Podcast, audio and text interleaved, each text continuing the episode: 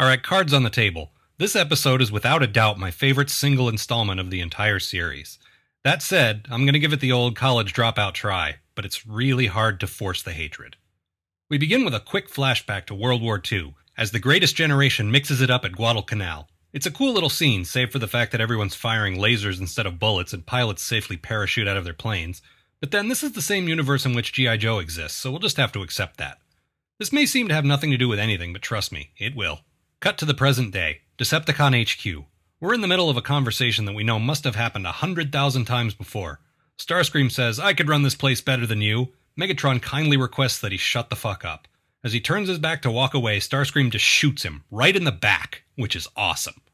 Less awesome is the fact that he believes this could actually kill Megatron, or as the big guy puts it himself, "Fool, I cannot be terminated by a single blast from your puny weapon!"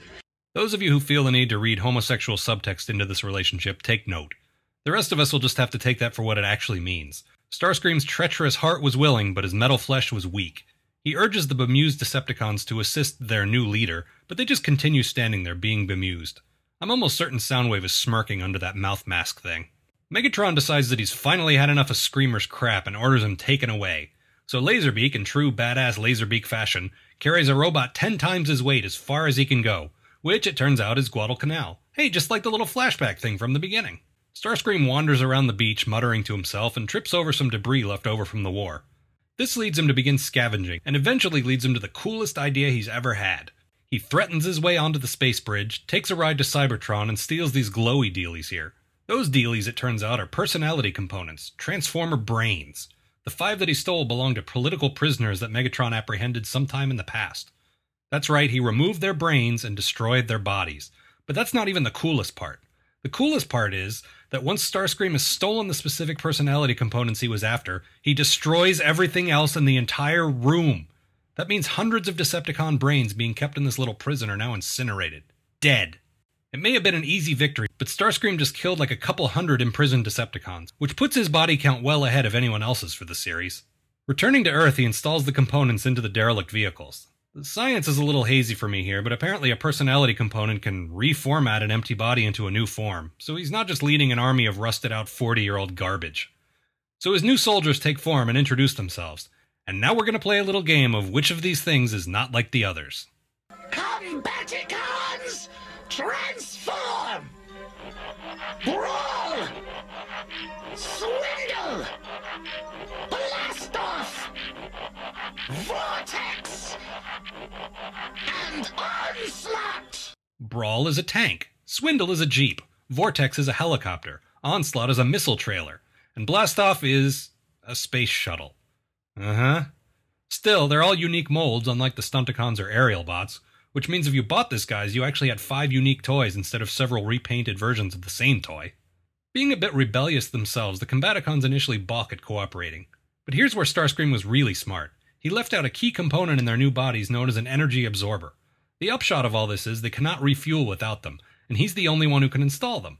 So they agree to help, adding a hasty, "for now," at the end, because all evil guys have to say that when they agree to anything. It's evil law.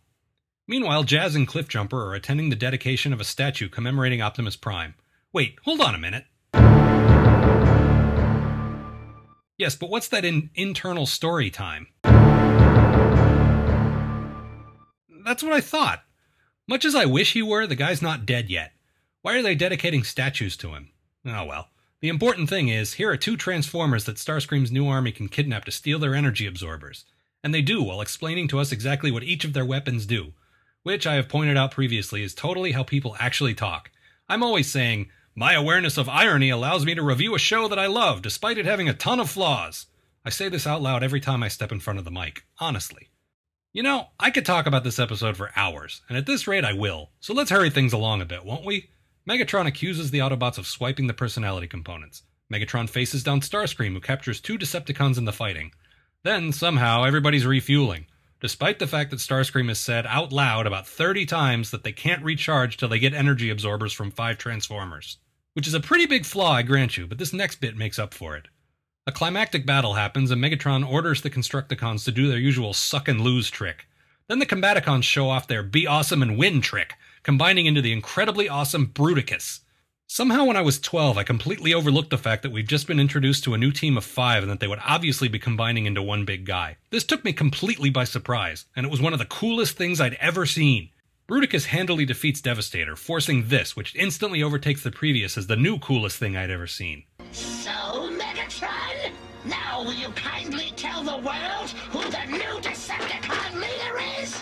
Never! Bruticus? No! Now, Megatron, who is the new Decepticon leader? Enough! Um, you are! I can't hear you! I am now the leader of all Decepticons! Sadly, of course, Starscream's victory is short-lived. The Stunticons blow in as Menasor and wipe the big guy out, but only, and I think it's essential to point this out, only because they hit him in the back when he wasn't looking. And hey, it's not like we hadn't set up the whole shooting in the back precedent earlier, it's fair game. We end with Megatron emerging from the rubble and swearing to take out Starscream once and for all, by banishing him from Earth. Yeah, even if he doesn't realize that one of these guys is a space shuttle, he must remember that Starscream can easily travel through space in jet mode. In other words, this is not the last we'll be hearing of Starscream and his titular brigade. But after the next episode, you'll kind of wish it was. Titular. Megatron's in trouble. Who cares? It looks like Starscream's defeated him. So? So you think Starscream's gonna stop here?